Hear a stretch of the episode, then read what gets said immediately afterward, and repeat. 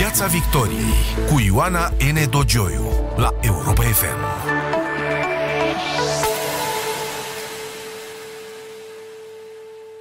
Bine v-am găsit în Piața Victoriei într-un nou sezon și un nou an cu mult mai bun vă doresc și sper decât complicatul 2020.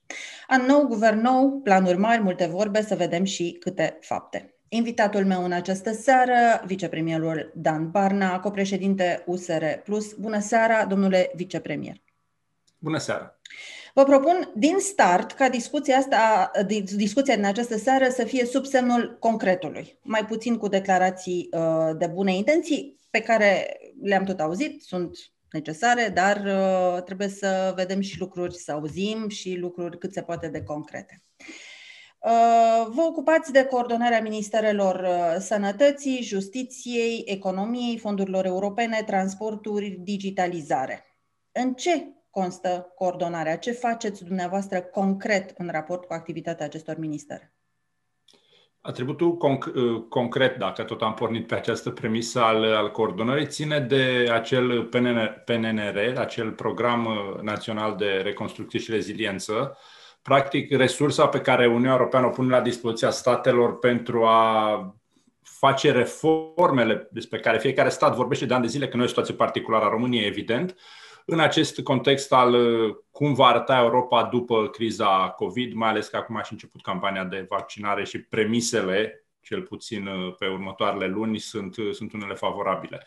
Ori din această perspectivă, pentru România vorbim de 30 de miliarde de euro, aproximativ jumătate granturi, jumătate credite, uh, sumă diferită, și asta cred că e important pentru ascultătorii noștri, diferită fundamental de ceea ce ne-am obișnuit deja cu fondurile structurale.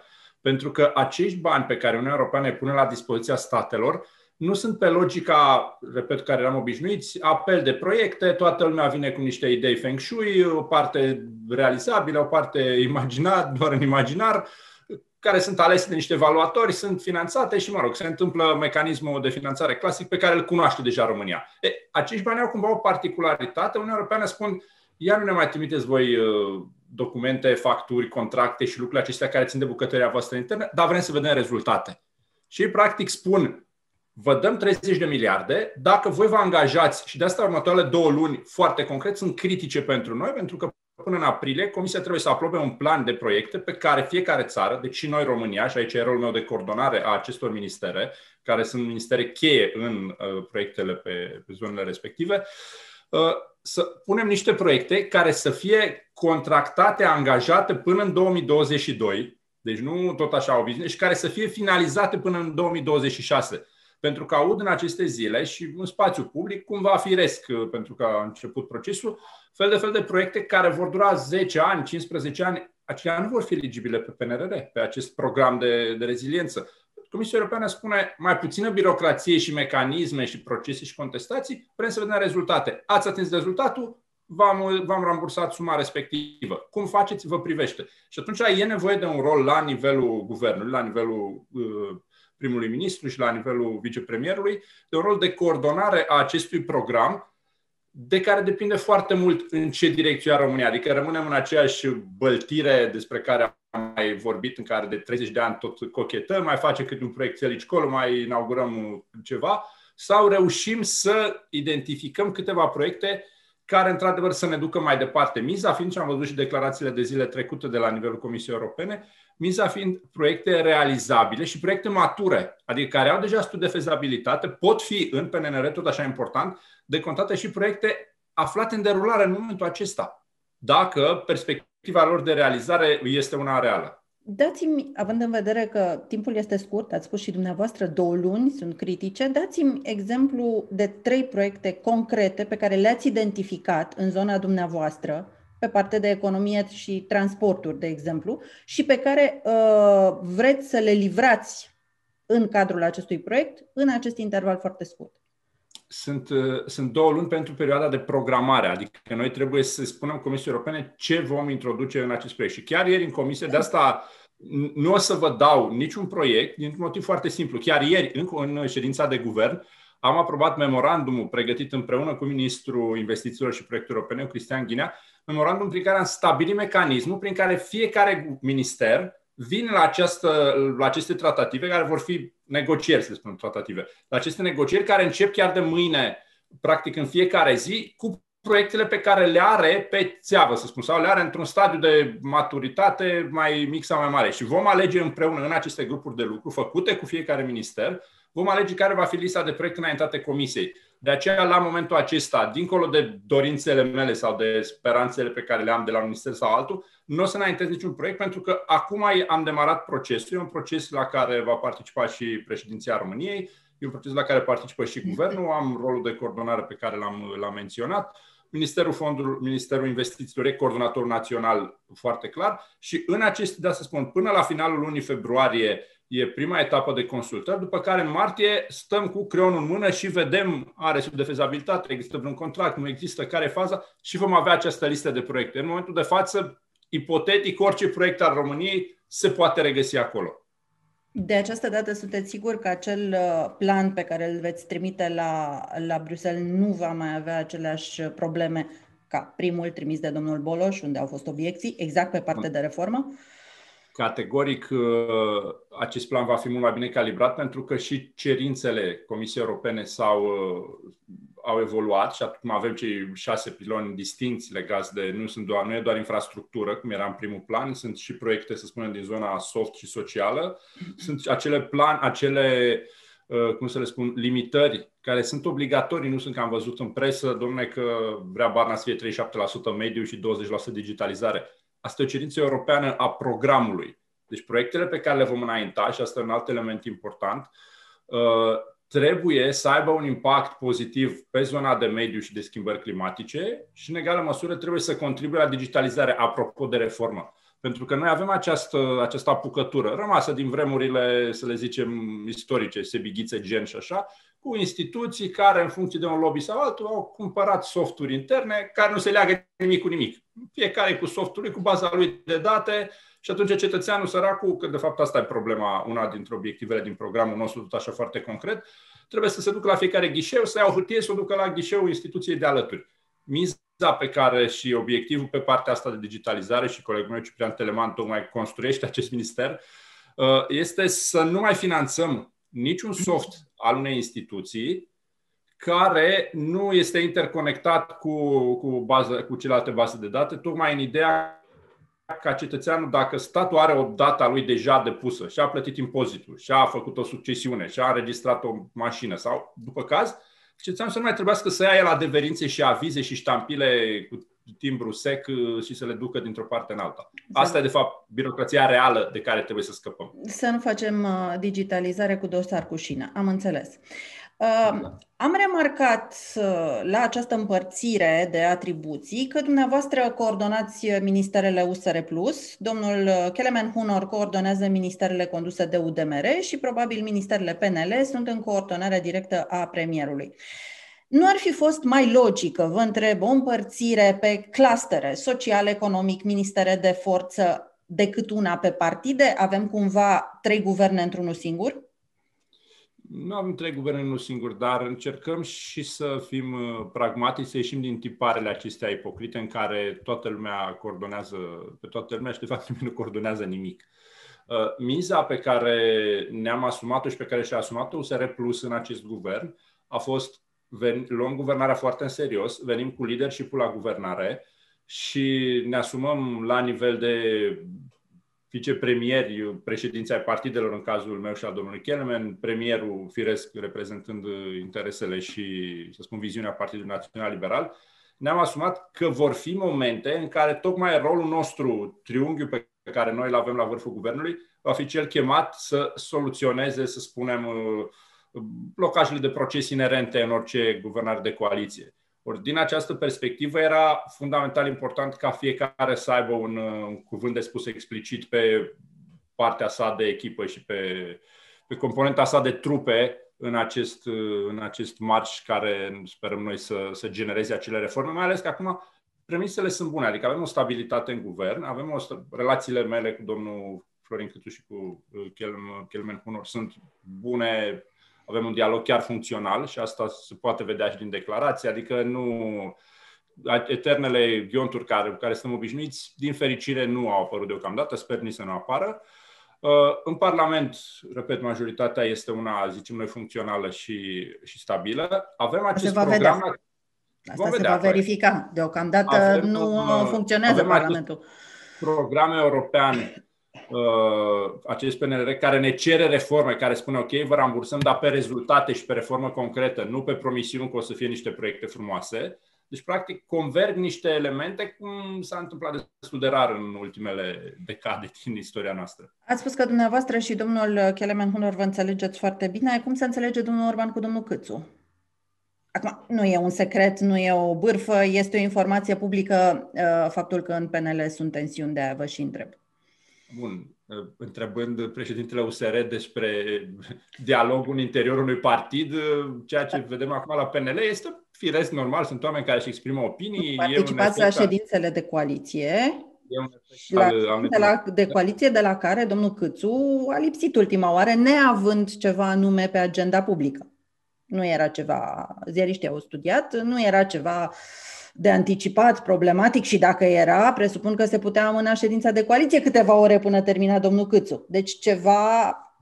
Era anunțat, era anunțat din ziua dinainte că nu va putea participa pentru că știu concret, chiar a avut o întâlnire cu un lider extern. Și de ce n-ați amânat ședința de coaliție atunci? Uh, ședința de coaliție e cumva tradițional în jurul orei 11-12 dimineața, ține de venia domnului Kelman de la Cluj, adică el e un punct fix pe, pe agenda noastră. N-a fost niciodată bătut în cuie, domnule, dacă nu vine toată lumea, plecăm acasă sau nu se întâmplă ședința, pentru că asta e cea mai bună metodă să faci să nu funcționeze ceva, să pui o condiție care poate să nu existe. A fost o altă ședință unde n-a putut să participe Dacian, de exemplu. Ședința s-a ținut. Adică... Care totuși de premier lucrurile, fără îndoială, dar uh, în ședința coaliției sunt și chestiuni de agenda politică a Parlamentului, cum s-a discutat în ședința respectivă, ceea ce a făcut ca ședința să fie una de lucru normal, obișnuită, nu a fost niciun fel de problemă. Adică fiind în ședința aceea, vă spun că n-a fost niciun moment vreo, vreun moment delicat, să spunem. Uh, știam, ne anunțase, ne anunțase premierul că nu, că nu va putea să ajungă, nu, nu văd o problemă. Adică, bun, ca agenda publică pentru presă înțeleg că e tentant în a participa premierul la întâlnirea coaliției, dar aceste întâlniri ale coaliției tocmai le-am gândit într-o logică funcțională, firească și mai puțin formal la semnat toată lumea condi ca nu, aoleu, avem o problemă în coaliție. Nu, nu, nu așa funcționează. Nu e vorba de tentant, este vorba de faptul că tensiunile dintr-un, eventualele tensiuni dintr-un partid, care sunt deja vizibile, nu discutăm de speculații, repet, ci de informații, pot să afecteze, și s-a mai văzut în istorie, mai ales în cazul unor guverne de coaliție, pot să afecteze bunul mers al guvernării la cel mai înalt grad. Deci nu este o chestiune de cancan, chiar este o chestiune, cred eu, de mare interes public uh, ce se întâmplă în interiorul uh, principalului partid al, uh, al coaliției de guvernare. Acesta este motivul pentru care v-am întrebat. Deocamdată n-am simțit această spunem temere, ok, pe care dumneavoastră o exprimați, în sensul că am un dialog deschis și cu, și cu unul și cu celălalt, vorbim și de două, trei ori pe zi la telefon, adică lucrurile sunt firesc, firești, nu, nu ne-am, până acum nu s-a blocat ceva sau n-a apărut vreo problemă de funcționalitate. În rest, dinamica internă a PNL-ului, sigur, sunt purtători de mesaj de acolo care pot să răspundă asupra ei. Pe mine mă interesează doar ca acest guvern să poată să să aibă susținerea necesară să funcționeze astfel încât ceea ce avem noi în program de guvernare să devină realitate.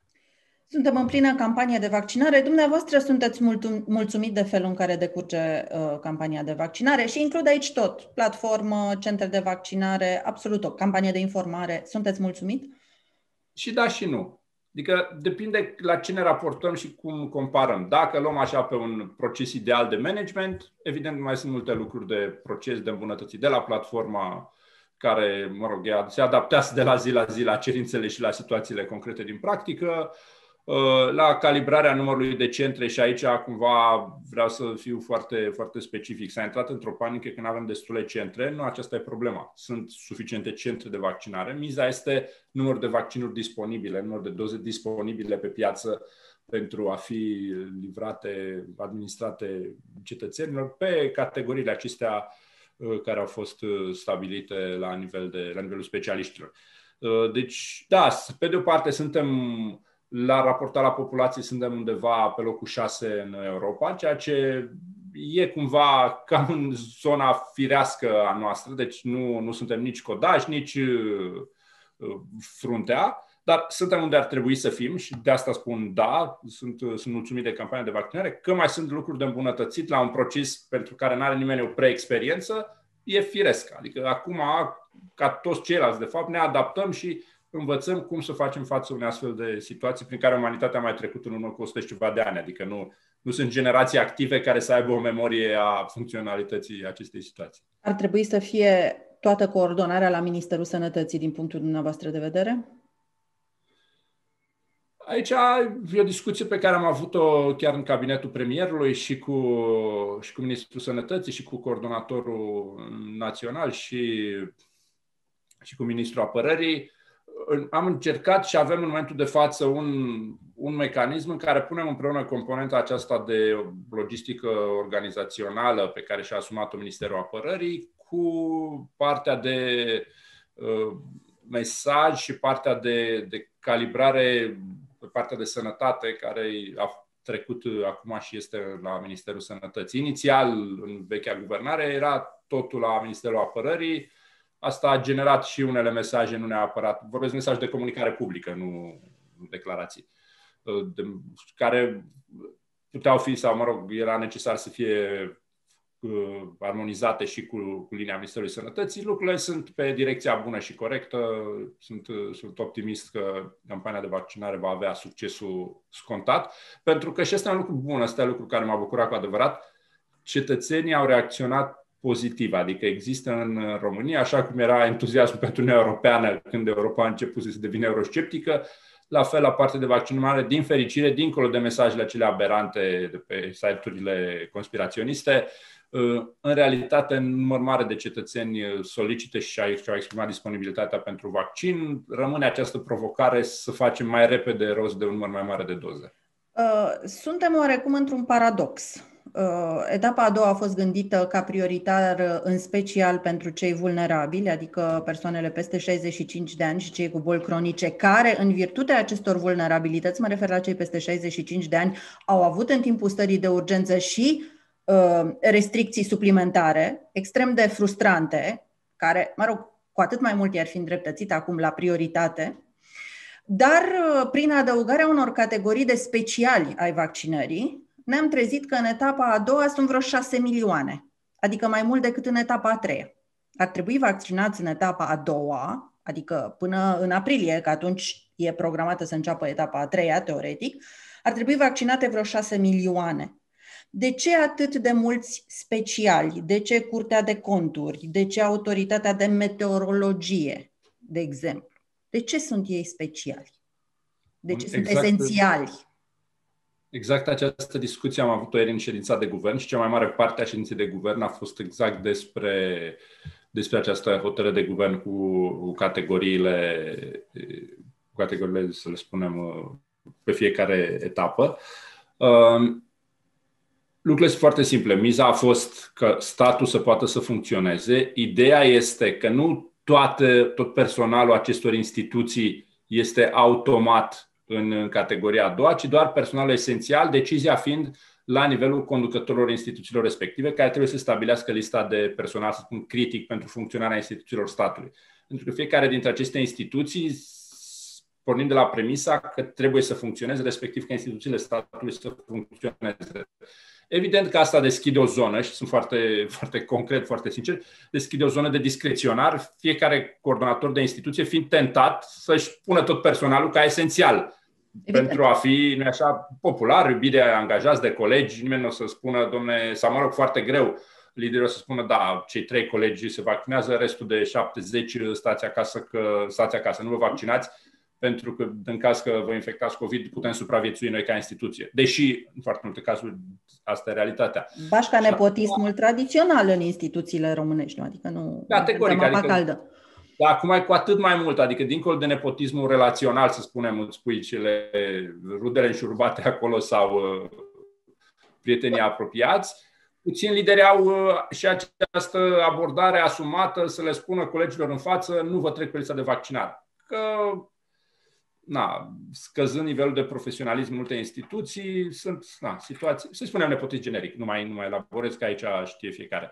Uh, și atunci, având această, pe de o parte, nu există 6 milioane de doze disponibile acum, asta e foarte clar, deci vor fi un număr foarte limitat de doze și atunci este cealaltă limitare. Nu, nu 6 din, din... trebuie să fie 12 milioane dacă aveți 6 exact. milioane. Nu sunt nici 6 milioane. E nu sunt nici 6, dar ar trebui să fie 12 pentru tot ce ați 2,4 pentru etapa a doua, cel puțin până la sfârșitul martie, sunt 2,4 milioane de doze, deci vorbim de vaccinarea unui milion, 1,2 milioane. Dar ați inclus 6 milioane în etapa a doua. E Am ceva ce nu Acolo sunt niște categorii cu niște limitări foarte clare care vor fi date pe de o parte de numărul de doze, deci va fi mult mai simplu în sensul că da, puteți să treceți mie de oameni, se pot vaccina 78 Adică lucrurile sunt pe... Dar dincolo de asta mai este un filtru ca, pentru ca mesajul și abordarea să fie cea corectă. În, la finalul ordonanței, la, finanțul, la finalul HG-ului spune foarte clar 70% din, 75% din dozele pentru etapa a doua merg pentru persoanele în vârstă și pentru persoanele cu afecțiuni medicale. Și cine numără? Păi cine, cine, nu, cine, cine realizează, cine re, face procentul respectarea platformei? platformei se face această alocare în care, indiferent că ești de la meteorologie, să spunem, dacă este atinsă cota zilnică de 25% din ceea ce se vaccinează, nu, prim, nu, nu primește, adică programarea se, se rostogolește. În felul acesta ne asigurăm că, bun, e important ca instituțiile statului să funcționeze. Acolo discută și căutând variante. Sunt trecute instituțiile statului care trebuie să-și nominalizeze ordine de priorități, care va fi atinsă pe măsură ce vor veni dozele respective, dar 75% din aceste doze merg la ceea ce se cheamă esențial în termeni medicali, adică persoanele în vârstă, persoanele cu afecțiuni medicale, boli cronice și celelalte da, știți, care Știți că până acum au reușit să se programeze doar aproximativ 5%, aproximativ 5% din cei care au peste 65 de ani și din ce înțeleg, programările sunt pentru o vreme sistate până când uh, reintră aprovizionarea cu vaccin normal. Asta este unul dintre elementele, cum am spus că sunt și da și nu la întrebare dacă sunt mulțumit sau nu. Asta este unul dintre lucrurile la care lucrăm pentru ca platforma să fie un filtru eficient, activ și pe aceste, pe aceste limitări despre care am vorbit. Ați avut boala recent, în decembrie, uh, simptomatică, deci uh, nu o formă care să fie susceptibilă de a nu produce uh, anticorpi suficient. Au avut boala și domnul Orios și domnul ministru Bode. De ce ați considerat necesar că dacă ați avut boala în decembrie să vă vaccinați în ianuarie, când aveți anticorpi sau puteți să-i, număr, să-i uh, măsurați măcar, și ați consumat astfel trei doze care puteau merge la vulnerabili?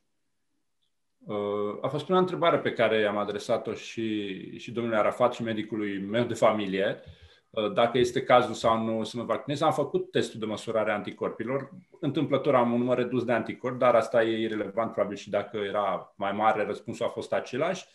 Uh, mi s-a spus că această acest efect al existenței pe o anumită perioadă anual de anticorpi uh, nu asigură imunitate decât un interval mai mare sau mai mic în funcție de cât are fiecare și este necesară recomandarea internațional, național a producătorilor de vaccin este că și cei care au avut și cei care nu au avut să, să facă acest vaccin. Deci a fost o decizie, spunem, pe care am luat-o după consultarea specialiștilor în domeniul medical. Mi-au spus foarte clar, trebuie să vă vaccinați.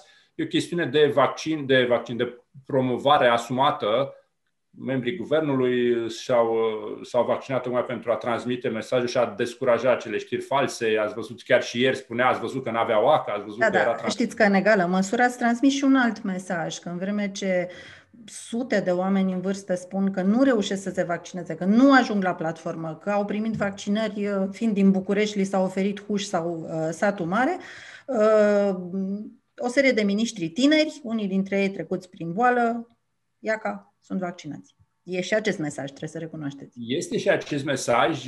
Orice comportament ai avea în spațiu public vor fi mesaje de într-o linie sau cealaltă și aici nu cred că sunt uh, foarte multe alternative, pentru că în măsura în care eu aș fi spus nu mă vaccinez, ar fi fost la fel de puternic și celălalt mesaj ați văzut că nu se vaccinează, v-am spus noi că sunt chipuri, v-am spus noi că vaccinul ăsta e o făcătură ca să tot ceea ce vedem uh, știri false rostogolite. Adică oricum ai aborda vor fi oameni care vor aprecia gestul și vor spune da, uite, și-au asumat, deci înseamnă că e un vaccin sigur. Dacă liderii țării și asumă să se vaccineze, înseamnă că putem avea încredere, cum sunt și o altă categorie care orice ai face îți vor explica că ai procedat greșit. Faci parte din fișa postului când ești în, în politică. Am învățat în acești patru ani că nu există abordare prin care să mulțumești pe toată lumea. Coordonat și Ministerul Justiției, pe ordinea de zi de astăzi uh, a ședinței CSM sunt 46 de cereri de pensionare a unor magistrați. Este imens pentru o singură șarjă, cred că fără precedent și e greu să nu faci legătura cu declarația ministrului USR uh, Plus al Justiției privind creșterea vârstei de pensionare, chiar dacă această declarație a fost ulterior uh, retractată, după care iar a revenit un pic și a spus că nu e închis definitiv, e închis deocamdată. A început domnul Stelian Ion cu stângul? N-aș spune. Stelian a clarificat uh, foarte bine la ce se referea acea declarație, ținea de experiența aceea de 20 de ani de la care puteai solicita pensionarea față de 25 de ani, cum este deja în prezent. Deci a fost... Uh, nu, nu, nu, nu, nu. Au fost două, o chestiune cu 20 și 25 și o chestiune, prima declarație, vom crește vârsta de pensionare a magistraților. Efectul 46 de cereri de pensionare într-o șarjă. După aceea a revenit și a spus că nu, că s-a mai gândit, că a cercetat cifrele și că n-ar fi bine și că rămâne undeva în perspectivă, dar nu acum. La aia mă refer, nu la scăderea la 20 de ani. Sunt lucruri diferite. Eu, e adevărat, eu mă refer la ceea ce avem în programul de guvernare, sumarea din programul de guvernare fiind acea clarificare a limitei cu 20 și 25. Am înțeles, domnule vicepremier. Vă întrebam dacă a greșit domnul Stelian Ion, extinzând, trecând dincolo de programul de guvernare și spunând că uh, dorește creșterea vârstei, creșterea vârstei de pensionare, nu nescăderea vârstei de pensionare. E o diferență discutarea unor, uh, unor teme care sunt pe agenda publică și care sunt așteptate să fie discutate și abordate, nu consider că ar fi că este o greșeală la niciun moment. Adică uh, noi trăim așa într-un limbo și într-un status etern în care evităm să abordăm temele cu adevărat uh, spinoase, dar importante pentru funcționarea unui sistem. Că există aceste, aceste efecte, e regretabil, dar, mă rog, mă, mă rețin să comentez mai mult de atât. Veți desfința SIJ, v-ați asumat uh, acest lucru printr-un memorandum adoptat de guvern, v-ați asumat și în programul de guvernare. Proiectul era oricum făcut de, din februarie anul trecut și se află la CSM de atunci. Pe 28 ianuarie va primi probabil și un aviz de la CSM. Îl veți promova și cu aviz negativ de la CSM? Desfințarea SIJ este un, un angajament al, asumat de acest, de acest guvern, de această coaliție. E unul dintre lucrurile în care voința politică, să spun, este aliniată. Există acum dezbaterea în interiorul coaliției despre unde se vor duce competențele care sunt în momentul de față, competențele materiale care sunt în momentul de față la această secție uh, cu care ne-a adus foarte multe belele și atât de puține beneficii, să spun. Uh, da, obiectivul nostru este ca secția special să fie desfințată. Aici nu e niciun fel de, niciun fel de echivoc. Deci și cu aviz negativ din partea CSM-ului, înțeleg, din răspunsul dumneavoastră vom, ne vom asigura că respectăm toate cerințele legale, dar este o decizie politică da. care va fi, va fi asumată de această coaliție. Este foarte important, ați dus dumneavoastră deja în discuție, ce se va întâmpla după, unde vor merge uh, dosarele. UDMR a făcut o declarație extrem de fermă că nu va accepta ca dosarele, cel puțin partea de corupție, să se întoarcă la DNA înțeleg din declarația uh, celor de la UDMR că ar fi de acord să se întoarcă dosare la DICOT după competență, dar nu la DNA. PNL, o parte din PNL susține oficial această variantă și nu au o decizie în interiorul partidului. Uh, ați accepta crearea unei secții speciale 2.0 la parchetul general, așa cum vrea UDMR-ul? Bun, ideea că desfițăm secția în sensul că o luăm așa de toarte și ca pe oala de sarmale și o punem într-o, într-o altă instituție, nu e o soluție. Adică, din punctul nostru de vedere, cel puțin acum, discuțiile sunt în curs, că după declarațiile despre la care faceți referire ale uh, unui membru al UDMR din Comisia Juridică, am avut o primă discuție în coaliție exact pe acest, pe acest subiect și discuțiile vor continua. Abordarea noastră, și am discutat și cu colegul meu, cu Stelian Ion, este de distribuirea a atribuțiilor pe competența materială a infracțiunii avute în vedere. Adică... Asta e clar că asta e abordarea dumneavoastră și că așa arată și proiectul în acest moment, proiectul de lege în acest moment. Întrebarea este cât sunteți dispuși să țineți la ea, adică dacă de partea cealaltă PNL și uh, UDMR, sau măcar o parte din PNL și UDMR, vor pleda pentru crearea unei secții, sunteți dispuși chiar să vă ridicați de la masa coaliției pentru chestia asta? Este un subiect de discuție în coaliție. Vom găsi, o, vom găsi o variantă prin care să aliniem aceste dorințe politice. Cât timp atingem obiectivul, secția dispare, este desfințată, iar, uh, să spunem, infracțiunile de corupție care vor vor urma sau, mă rog, se vor întâmpla, să aibă un mecanism foarte clar de administrare și preluare în sistem. Deci aici nu... Ce înseamnă mecanism foarte clar? Trebuie, trebuie și e sine qua non și este de nediscutat că se întorc la DNA sau ați accepta să nu se întoarcă la DNA? E simplu. O poziție principală de pe care plecați. Unele pot să fie la DNA, unele pot să fie la DICOT, de asta spun. Păi, split. am spus ce e de competența DNA, că ce e de competența DICOT, normal că nu se duce la DNA. Distribuția pe, distribuția pe materie și pe conținut este varianta firească, logică, funcțională. De aici pornim discuțiile și chiar în discuția din coaliție nu am văzut o rezistență pe acest, pe acest subiect. Deci, adică UDMR ați acceptă în cadrul coaliției, asta ar fi o știre că UDMR acceptă ca dosarele de corupție de la secția specială să revină la DNA.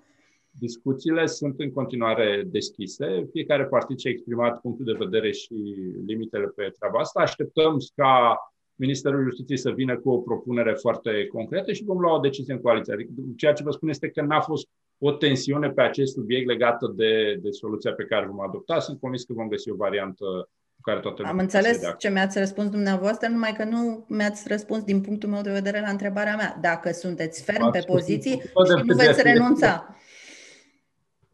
V-am răspuns din punctul nostru de vedere. Poziția OSR Plus e una comunicată și, și public. În coaliție există disponibilitatea să găsim o variantă. O vom găsi în zilele următoare. Nu avem acum o soluție asumată deja, ca o să vă spun așa vom face, pentru că este într-adevăr între subiectele asupra care discutăm.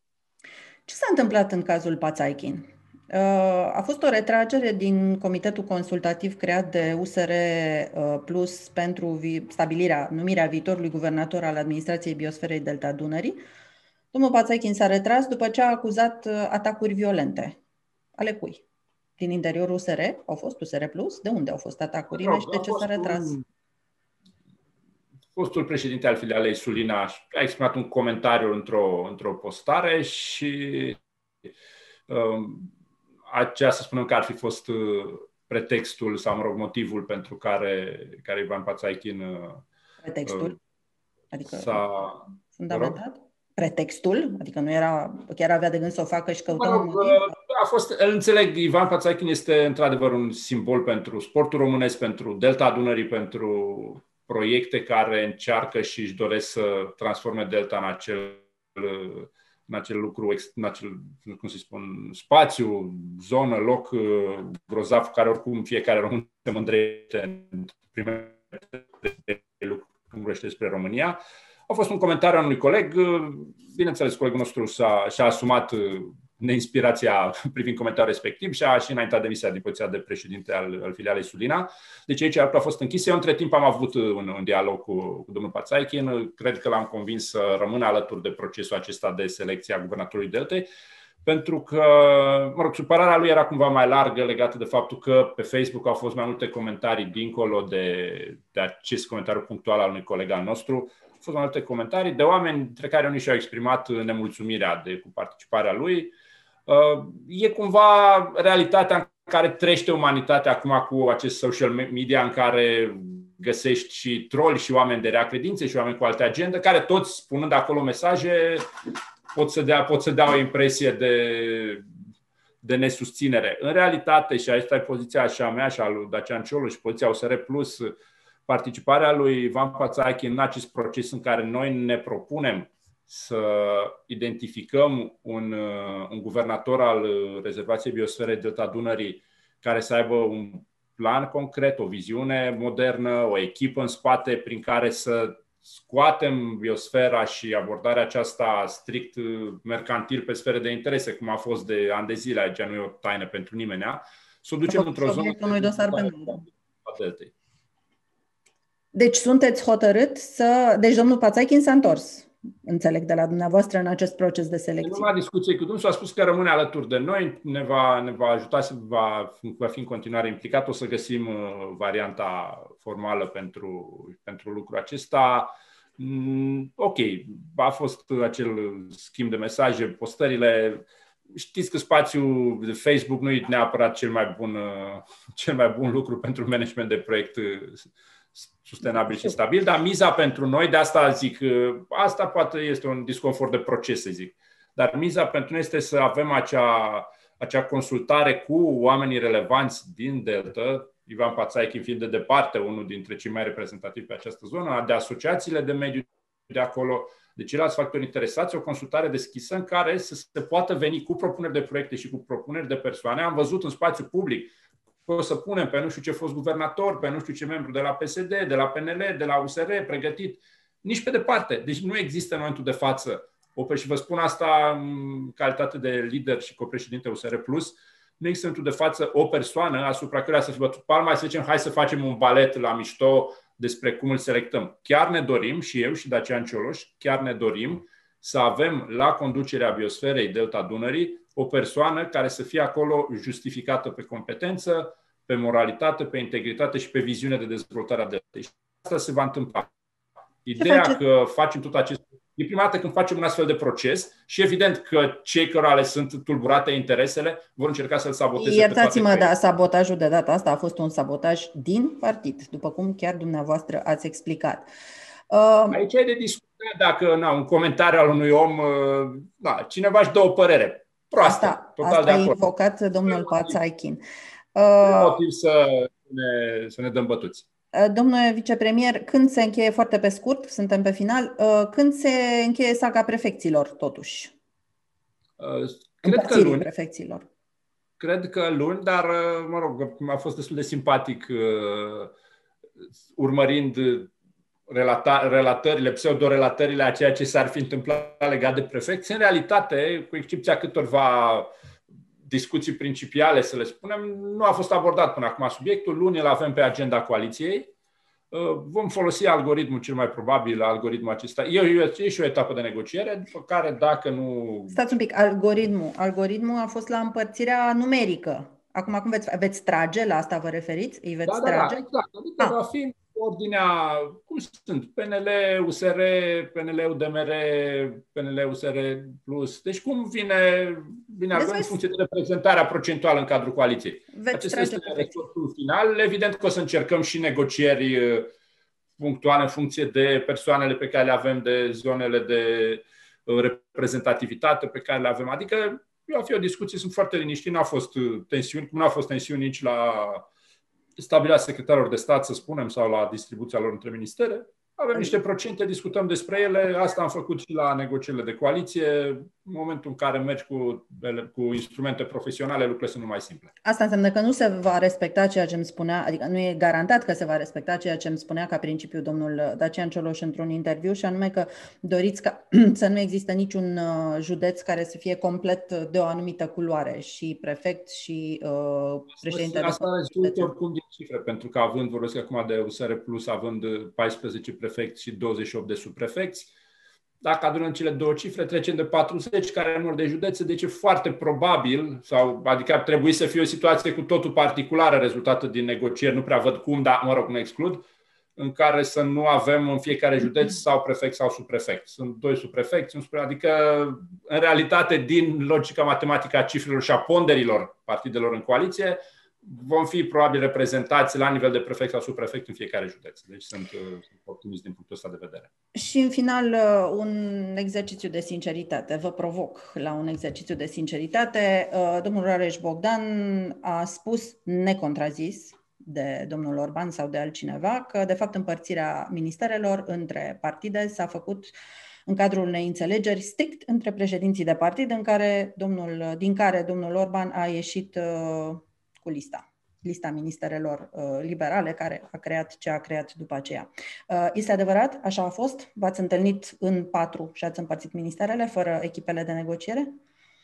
Uh, da și nu, din nou. Adică această soluție la care am ajuns a venit ca urmare a unui proces în care s-au discutat uh, trei zile, în care echipele de negociere am stat în acel uh, U cu USR Plus, PNL, UDMR, fiecare și-a exprimat dorințele și-a exprimat argumentele pe o direcție sau alta, au fost menționate. În cea de-a treia zi, la finalul zilei, într-adevăr, ne-am, ne-am retras președinții, având fiecare cumva uh, și mandatul și argumentele și prioritățile celelalte și am zis, bun, hai să, deci varianta care ar putea să funcționeze ar fi asta. Și deci a fost o discuție de nu știu, 15 minute în care fiecare venind cu echipa până atunci, deci ne-am am pășit 10 metri dintr-o sală în cealaltă. Și practic a fost rezultatul final al unei negocieri în care chiar au fost implicați uh, reprezentanții și echipele de negociere de la fiecare, de la fiecare partid în acele ore lungi în care na, au fost transmis. Deci, de într-adevăr, ați stabilit decizia finală. Blocaje, etapa finală a fost, într-adevăr, o decizie la nivelul liderilor partidului, formula cu care, pe care am agreat-o, ne-am întors după care fiecare la echipa lui, am prezentat, ne-am întors din nou în plen și am zis, bun, deci acesta este dealul final, suntem toți aici, asta e varianta pe care vom merge. Da. Când a fost, n-am plecat acasă și am venit uh, separat. Deci, în cadrul procesului au fost și aceste consultări, au fost repetate consultări în care fiecare grup se retrăgea să discute, să consulte cu cei de acasă, iar ne întorceam, iar discutam, ne-a retras apoi ca președinți. Deci a fost procesul pe care l-am avut acolo pentru coaliție. Nu în discuția aceea în patru a fost în vreun fel sau altul implicat și președintele Iohannis pe un telefon, pe un speaker, pe ceva? Nu? Există și asta e o speculație. A de am și vrut să o clarificați. la care am participat uh, eu, Ludovic Orban, uh, Dacian Ciolă și Kelmen Honor. Am înțeles. Vă mulțumesc mult, domnule uh, vicepremier. Vă doresc succes în uh, lunile complicate care vin, mai ales următoarele două, după cum spuneați. Dragi prieteni, Piața Victoriei se oprește aici. Ne reauzim săptămâna viitoare. Vă doresc să fiți uh, sănătoși și să vă meargă toate din plin. Mulțumesc și eu. Zi bună tuturor. Piața Victoriei cu Ioana N. Dogioiu la Europa FM.